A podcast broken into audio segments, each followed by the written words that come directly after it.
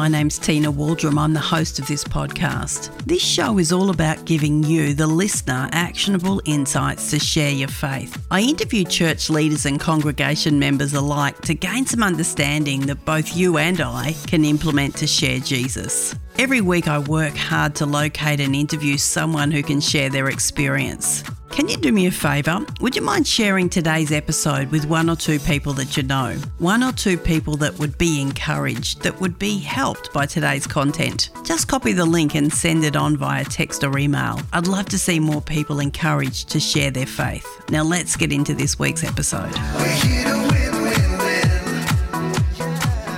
Welcome to the Win Win Evangelism podcast. My name's Tina Waldrom. Today I'm speaking with Rachel Dunwell, and we're talking about the topic of why social justice matters.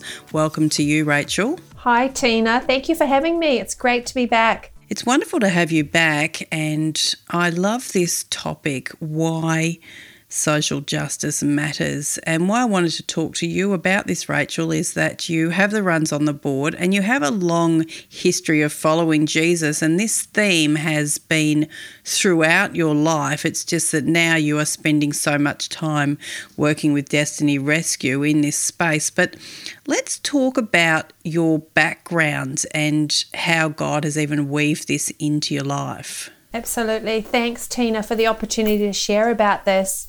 I was raised in a Christian home, Christian family. My parents were ministers, and I was part of a church in New Zealand.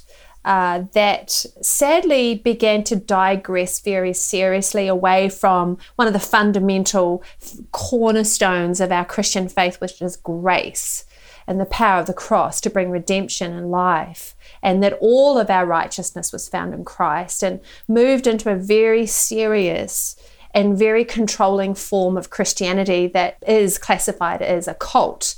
So I spent a lot of my very impressionable years in a situation where freedom was very extensively taken from me as a, as a, a young woman, as a teenager um, moving into my late teens, uh, my choice of education was taken from me, the location of which where I lived, my schools, where I could study, where I couldn't study. So I found myself in a context that was exploitive, controlling, highly vindictive and, and, and really quite serious levels of abuse. So I, I knew from a very young age what it was to lose a lot of the power of one's choice that would dictate to life's outcomes. Yeah, wow. I actually have never heard you say that before. And uh, for those listening, I've known Rachel for a number of years. That is very interesting. So, that whole concept of no freedom or freedom being taken away from you, the injustice of that mm-hmm. um, was kind of starting to um, stir when you were younger. As you got older, you got involved, didn't you, with church work and uh, with your husband? Tell us a little bit about that and what did you do? over that whole time, even when I was in that context that I just previously spoke about, I just, God was very present with me as a person and as, and as, as an individual and as a family. And I really never, I can't actually remember a time in my life, Tina, where I wasn't very deeply aware of the call of God upon my life. And I look at the miracles and the way God literally rescued me and my family out of that situation. And I always had this deep sense that God had called me to ministry, that I was called to be a pastor, a Christian leader, and to be influential with a very strong love and passion for the nations. And to see God's purposes outworked across the nations. We moved churches, obviously, got out of that situation. I became a youth pastor, a youth leader, and then met my husband. We married, and we had the privilege, and it was a very, very great privilege. We served with Paul and Marie de Jong at Life Church for 18 years, and we were part of their team for a very long period of time, which was the beginning of our ministry journey, our training and development, and our discipleship and ministry and came to Australia some 10 years ago and picked up roles with Alpha around serving the church in evangelism and serving the church in church planting, which has been a wonderful honour for both of us. And we're both still in ministry and serving in a church here in Sydney That's a big overview. well, it's an amazing journey that you have been on. So, you have this background formed in you in this understanding of when freedom is taken away from you, I guess a, a seed bed, let's call it that, in your life of, of that, which not everyone has. I don't have that story. Then you, you're in Australia. Uh, we actually met when you were working with Alpha Australia, and so was I, having a wonderful time. Tell us about that time because still it's outward focus, which is what your life has been about, but more around people discovering Jesus through, I guess, the proclamation of the word, understanding the word. Tell us a little bit about that time. For me, my time with Alpha Australia was, I would honestly say to you, Tina, it was the most formative, one of the most formative times of my Christian walk. I remember someone actually spoke to me before we moved to Australia and said that God would do a recalibration within your heart. And I actually had I had no idea what that would look like. But as I began to work alongside the team at Alpha Australia, I began to learn about the heart that God has in a deeper way for evangelism, the heart that God has to mobilize the church and every believer to have a role in reaching people with the gospel of Jesus Christ. There was one thing that echoed in my life and still echoes to this day and i'll speak about this uh, you know a little bit later on in the podcast was this key phrase that Alpha adheres to and if you've been through the training you will understand this is that people must belong first before they believe. And once they belong they'll believe and then they'll become all that god has called them to be and for me, it became and still is a axis that my ministry philosophy now spins upon. This beautiful concept of the inclusiveness of the gospel, this beautiful concept of the love of Christ to all peoples from all nations, all generations, all backgrounds, all kindreds, and even all faiths. God loves all people without exception. And for me, Alpha really consolidated theory and brought it to my heart around belong, then people will believe and then they'll become all that God has called them to be in their lifetime. Yes, amen. And it's quite a, um, even when you term it like that, it's quite a place of restoration. You see, even when people go through Alpha, the restoration that because they're in community, they're journeying with people, there is that restoration. Yes. And I think safety, safety too, Tina. There's a safety. The, the essence of the gospel is should be safety. Yes. It should be the safest place for people to come to. And I think that was the uniqueness. And, uh, you know, as I spoke about my life, that there was many, many years where the church was not a safe place for me, where the gospel was not safe, where the teachings of Christ were not safe. And Alpha just continued to consolidate and reassure my heart as a minister that there was great safety in the gospel and in the cross for all people. Absolutely. And from Alpha, you have gone to work with Destiny Rescue. And what I want to know, because you're so passionate and I see God move people in different seasons of life, what I want to know from you is why does social justice matter to you? Like, why take a role like you're taking now that is overtly 100% social justice focused? What does social justice mean for you? It has been a journey that God continues to unravel to me. And it's a journey that He is taking me on, and it's a journey that I'm so thankful for. So I really had a clear directive from God to leave Alpha because I was just so loving my role and enjoying my role there. And there was a moment, one of the clearest moments in my life, I think, Tina, where God said, I need to redirect you in a different pathway and I want you to trust me in that. And um, I did. I just acknowledged and said to God, I trust you, whatever, whatever this next season is, please lead me. And through a very miraculous series of events, I heard about this role at Destiny Rescue and I began to look into the work of Destiny Rescue and, and, took the role and began to serve the purposes of Destiny Rescue in nations across the world. God really began to unravel through scripture, or uh, I guess illuminate to me through scripture, his heart for the broken, the marginalized, the oppressed, and the lost across the world. And he began to speak to me out of journeys and experiences I'd had in the Word of God previous to even coming to Australia. The launching pad for me in the social justice space came out of John 4, where Jesus sat with the woman at the well who had lived, lived a life. Um, she'd been with, I think, with she'd had five men as her partners, and the man that she was with was not even a husband, and she was broken and marginalized, and not living the best life that she could have. And I began to see throughout scripture that Jesus was a man that was committed to the broken, the marginalized, and the oppressed.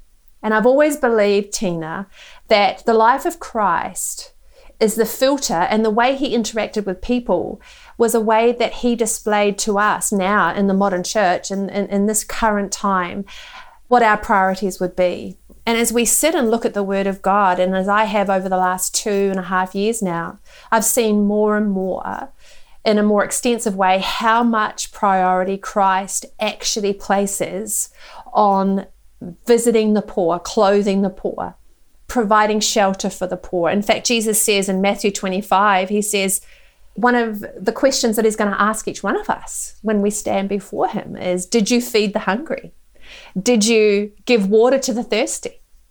Did you provide a home for the homeless? Did you clothe the naked? Did you visit the sick? Or did you visit those who were in prison?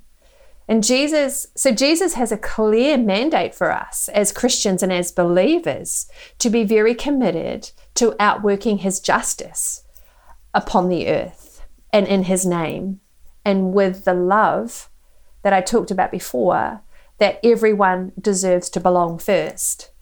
And I think that for me is the marriage between Alpha and the role that I have right now is that social justice social justice allows us to provide a place for all of humanity from all nations to be able to belong somewhere and to find a place of inclusion and to find a place of value, whatever that might look like. There are nations, there are people's groups, there are so many parts even of our own society that are alienated because of so many circumstances that are out of their control from having a sense of belonging around the gospel. Yes, that's a great answer. And I, I, love that connection that you've made between the two about the sense of belonging because often we hear it's either um, social justice or proclamation of the gospel. and actually, I see them as two sides of one coin. And it is so important when we talk about social justice that we are providing places of belonging for people that don't have that. Tell me a little bit about how you've seen the work of Destiny Rescue do that the the best, you know, in terms of reaching out and being able to provide those spaces of belonging. Yeah, I know a lot of your listeners probably have heard me before, Tina, talk about the work of Destiny Rescue. I love, you know, just getting, you asked me that question previous to this, and I'll refer back to that, I guess, to answer this question that you've just presented to me. So, a previous question was, why is social justice so important to you? And in the space of Destiny Rescue, social justice in this space is so important to me.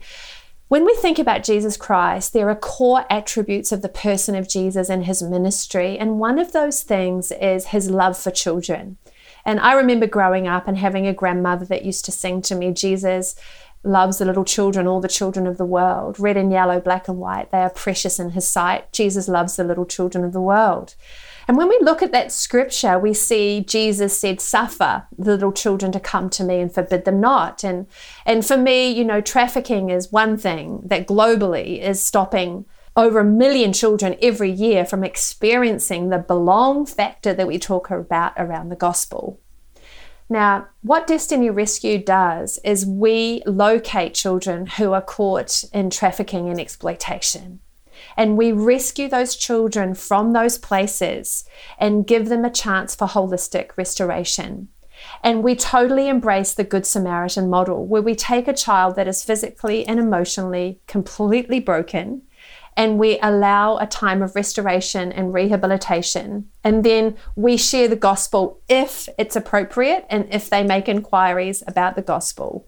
one story that uh, reaches into my heart all the time, and I think I've spoken about this with you on a podcast, is a young girl that was exploited in one of our undisclosed nations. And uh, she had no hope, Tina. I mean, no hope. She was in a building that you never get out of.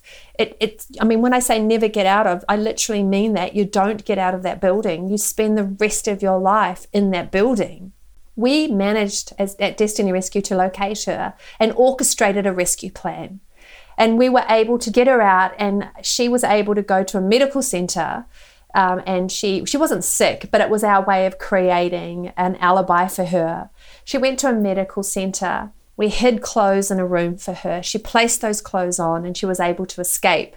And she was able to be educated. She was she is 14 years old, and I believe Jesus stands with joy because he's watching us as an organization saying to traffickers, You will let God's children go, you will set them free, and you will let them go so that that child can have an opportunity for health and holistic restoration, which includes hearing about the gospel so that story for me is one of now 10,000 stories we have of rescues. We've just celebrated 10,000 rescues, Tina. And uh, I think God smiles greatly at us fulfilling that mandate where we are saying, Suffer not the little children to come to Jesus. And we're saying to traffickers, You will let them go. You will let these children go. Amazing. Yeah, I mean, you know, listening to you speak, it is ridiculous to think that you can be a Christian and not care about social justice. Oh, you know, I, I so agree. But to be honest, this is an unfolding revelation for me.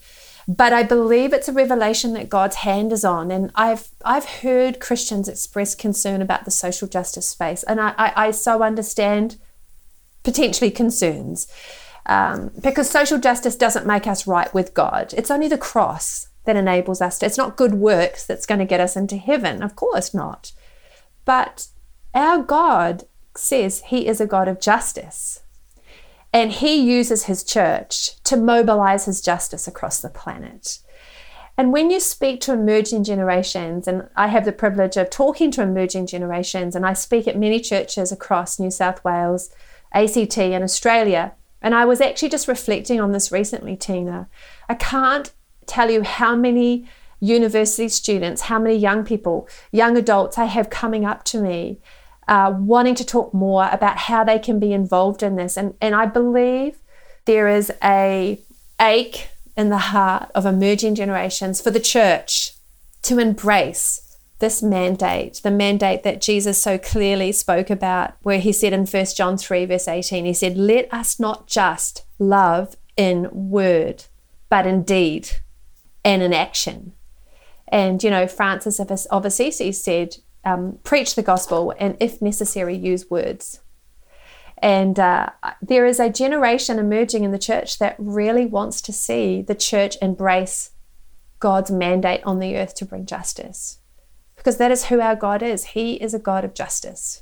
Yes, there seems to have been like over the centuries, there seem to be pockets of churches or Christian organisations that would be involved in the social justice space, but there seemed to be a lack of understanding that this is part of the course of being a Christian. This is this is just a part of everyday Christianity. Why do you think now there seems to be a restoration, God doing a restoration in this space in the Western church? I think uh, there's obviously a supernatural component to that. You know, as we see in Revelation, uh, you know, Jesus, through John, you know, the apostle, he writes these beautiful words He that has an ear to hear, let him hear what the Spirit is saying to the church. And you know, I, I believe always the Holy Spirit is speaking to the church and leading us and directing us. And I do believe there is definitely an urgency in the heart of God towards the nations. And God is wanting to reach the nations with the gospel and the love of Jesus. Tina, there's a child like from in my context where I work, and I believe I'll be working and supporting this context for the rest of my life. a child in a brothel or caught in exploitation cannot hear the gospel. So there is a practical need we have to meet first to, to, to allow that child to be able to hear or experience the love of Christ. I think now we are in an age of social media. We're so connected globally. So now what we weren't aware of, we are becoming aware of. The needs globally are so more accessible and so more real and so more um, in your face, so to speak. You know, you've only got to jump onto Instagram for a little while and then suddenly you're aware of a need somewhere or something happening somewhere in the world or you're looking at news. So I think that this is driving a desire and des- driving an awareness of the greater issues that most Christians should be aware is breaking the heart of God. And most Christians should be responding in some way to the need that is growing and pending across the nations of the earth. But for me, I was, I guess, as many Christians are, we, we have this idea that revival will just come. And it will. You know, God will always move, but if we see the life of Christ and we look, go back to that scripture in Matthew where Jesus also kn- knew that revival will come as we give, as, as we give clothing, as we give food. And there is obviously a um, you know, spiritual, God places clothing on us and He feeds us through the Word of God. But that is also about a natural need too that we need to meet so that we can help people go back to that belong, so people can belong and feel a part of a community, feel loved, feel dignified, feel embraced and feel cared for. People that we rescue, children that we rescue. One of the first things we have to do before we can even speak or, you know, um, potentially bring the gospel if it's appropriate in different situations is they need food. They need to be fed. These children need to sleep. They need to see doctors. They need to see psychologists. They need safe places. And then we can bring the light and the love of Jesus into those contexts. Yes. And, and, and, you know, for me, Tina, I've seen a totally different part of the heart of God. I've seen the kindness and the goodness of God in a way that I would never have experienced just living in my church bubble. I have seen God do things that I cannot explain, I cannot fathom. They're miracles. Mm. And uh, I know God in a way that I've n- I never knew Him outside of working in this space for Him. Mm, amazing. And Rachel, you made a comment just a, a moment ago that you said you'll think that you will be in this space forever, like you'll be doing this forever. What makes you so sure, or is there is that because there is such a level of satisfaction? What's going on in your heart to make that comment? I really believe that we all can do something we can't do everything, but all of us can do something. And I've met some beautiful Christians. I've got friends who are working in the social justice space, but they're not working in the anti slavery space. They're working in other organizations and that are faith based or in churches that are, you know, obviously in missions, and, and that's their passion. For me, I know God has asked me to work in the anti trafficking space for the rest of my life. I know God has asked me to raise awareness in the anti trafficking space for the rest of my life. I know that's my personal mandate.